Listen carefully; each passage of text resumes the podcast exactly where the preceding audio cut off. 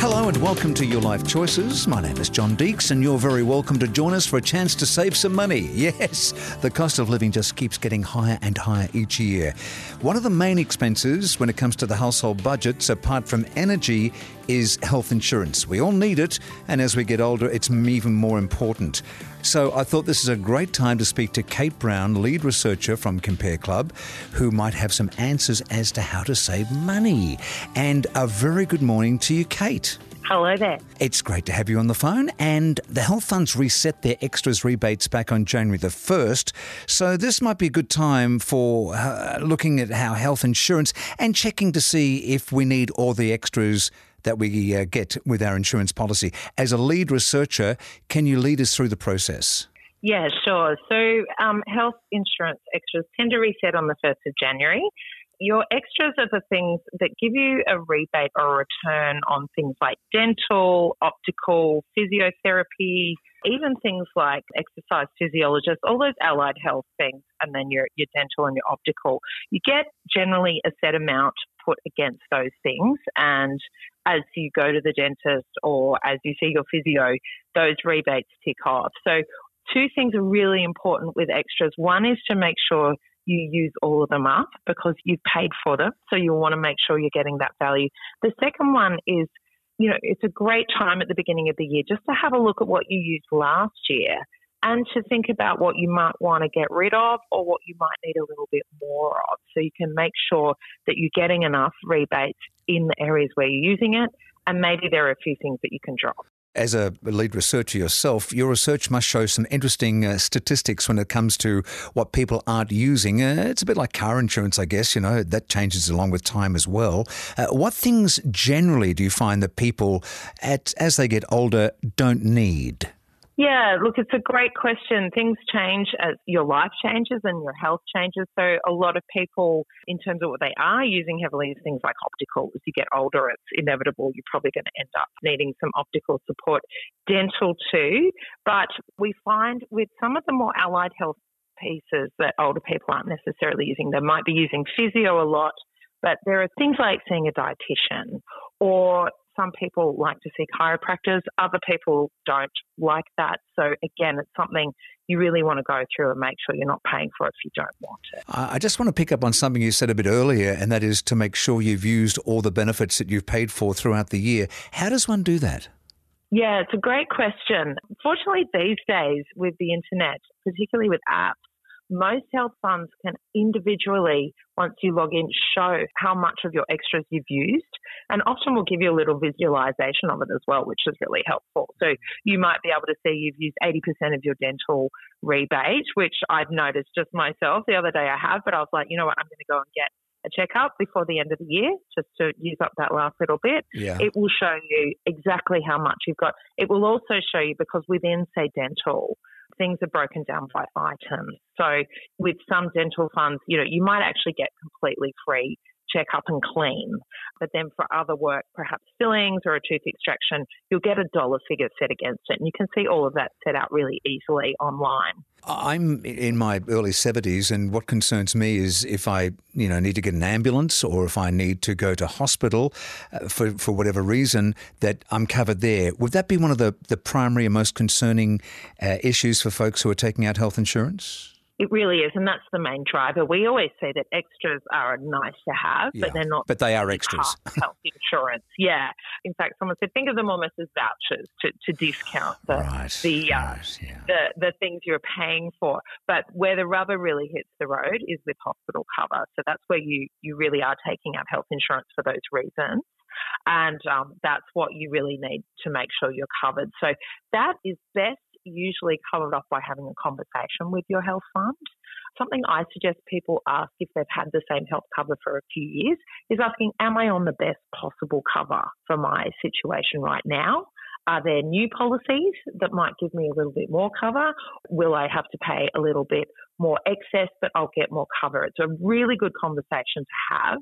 Health funds will keep the policy that people are on for as long as they're willing to pay for it. But what they do do is bring out new policies to attract new customers. And it is a case sometimes if you don't ask, you don't get. So it, it is really worthwhile asking those questions because quite often you might find that you get moved on to something that's a bit better value in terms of what you're going to get back for possibly the same amount of money you're paying, or in some instances, a few dollars less. So it's a really valuable thing to do when you're we're looking at health insurance.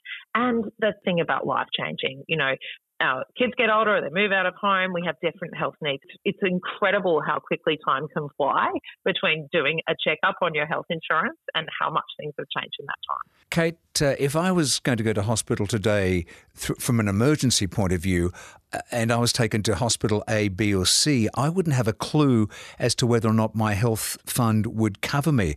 So, what I'm guessing, I'm asking you is do all hospitals accept the same health insurance policy? It really depends. So often, if you're if you're in an emergency situation, you will most likely be taken to a public hospital because they are the ones that do deal with emergencies.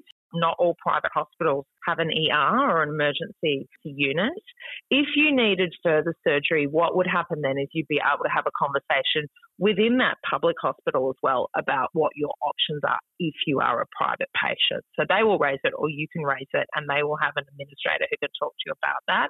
So you might go in with an initial urgent problem and then they might say, you actually need a bigger piece of surgery here. That's when that conversation happens about going private. Who do you have that conversation with, Kate Browne? that is usually you will have it with your doctor at the hospital that you're in or the administrators who work in that hospital around mm. the hmm. charges. So if you went in as a public patient in an emergency situation, you would then see the doctor there and they would ask you, Do you have private health insurance? And you'll say, Yes, I do. And they'll say, Great. Okay, we can refer you to these specialists these are the hospitals that they operate at. But in emergency situations, you, are going to go to the nearest hospital, and more than likely it will be a public hospital. I don't recall in 50 years ever getting uh, correspondence, whether it be verbal or otherwise, from my health insurance company going, you know what, do you need everything you're getting covered for? Uh, so, how do how do I make those assessments, Kate? Yeah, it's. I was just having a little giggle because they don't they don't do that, do they? Um, it's like the car insurance, You kind of like pay it every year, whatever, whatever. That's but right. You know, that's right. But boy, if you, you call, know, suddenly they're they're very friendly. It's quite a different ballgame when you call and you know, it is tiresome. It falls on the heads of us, us consumers to have to do that, but that is just the status quo. There's a couple of things you can do. I'd always recommend contacting your health fund uh, directly and asking, am I on the best possible cover? Mm. Am I on the best possible deal? What would you recommend? You know, and in fact, one of the best things you can do is actually look at what other health funds are offering as well. So one way to do that is, you know, at Compare Club, we have a huge panel of health funds. You can speak to an expert at Compare Club. They can give you like a helicopter view of everything that's out there. You can go around and do the legwork yourself, absolutely.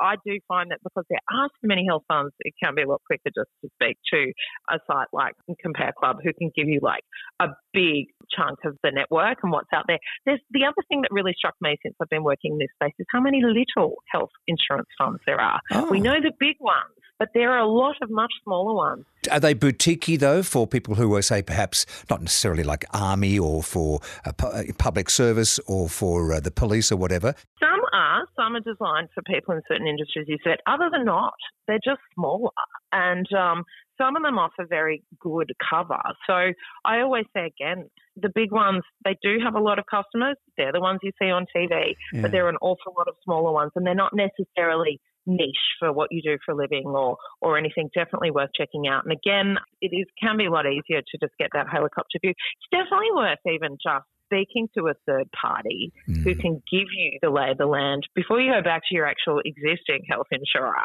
because then you can say to them, well, I know if I went to blah that I could get this, this, and this. Can you match it? Yeah. But if you do need to move, something that's really worth mentioning, because this has changed over the years, if you move health insurers, you don't have to reserve your waiting periods. If Is that right? Yeah. If you bring on something new, you may have to serve a waiting period, start to get cover for something new there's so much competition in this space that mm. that's at their discretion. So sometimes they might only make you serve a two month waiting period.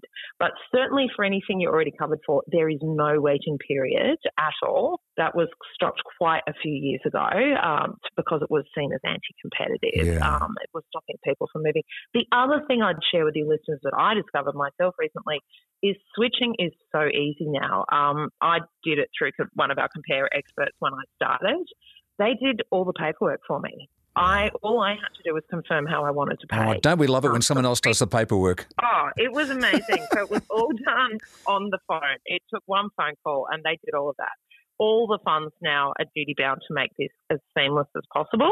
So I really would encourage people to do that. I was shocked when I asked to have mine looked at. I thought I'd only had my cover for about four years. When um, the Compare Club expert went in and had a look, I'd had that cover for 10 years.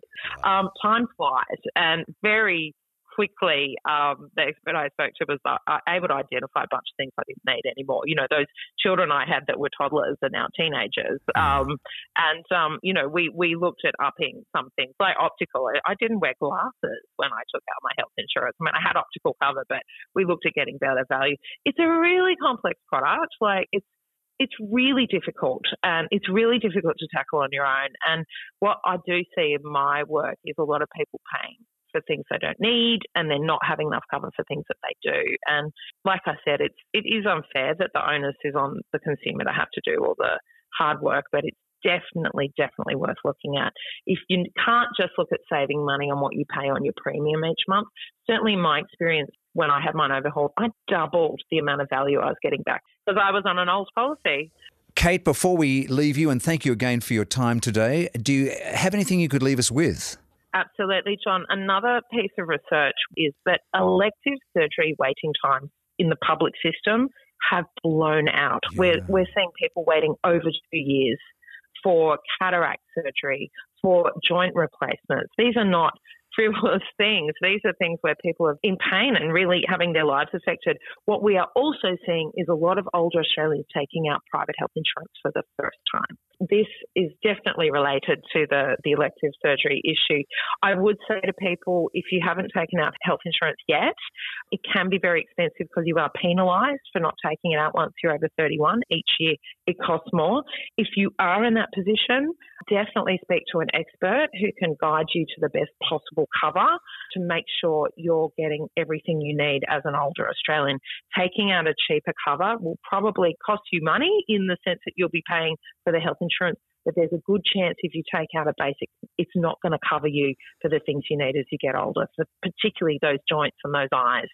So if that's you, definitely get the advice of an expert who can look at all those policies to do that. Kate Browne, research lead from Compare Club, thank you for your wisdom, your time, your insight, and your personal experiences when it comes to health insurance and uh, looking for a better deal. We thank you so much. Thanks so much for having me. Our thanks to Kate Browne, research lead from Compare Club, and a good chance for you to now review your health insurance and perhaps to save a bit of money. And until next time, this is me, John Deek, saying thank you for joining us, and we'll catch you next time.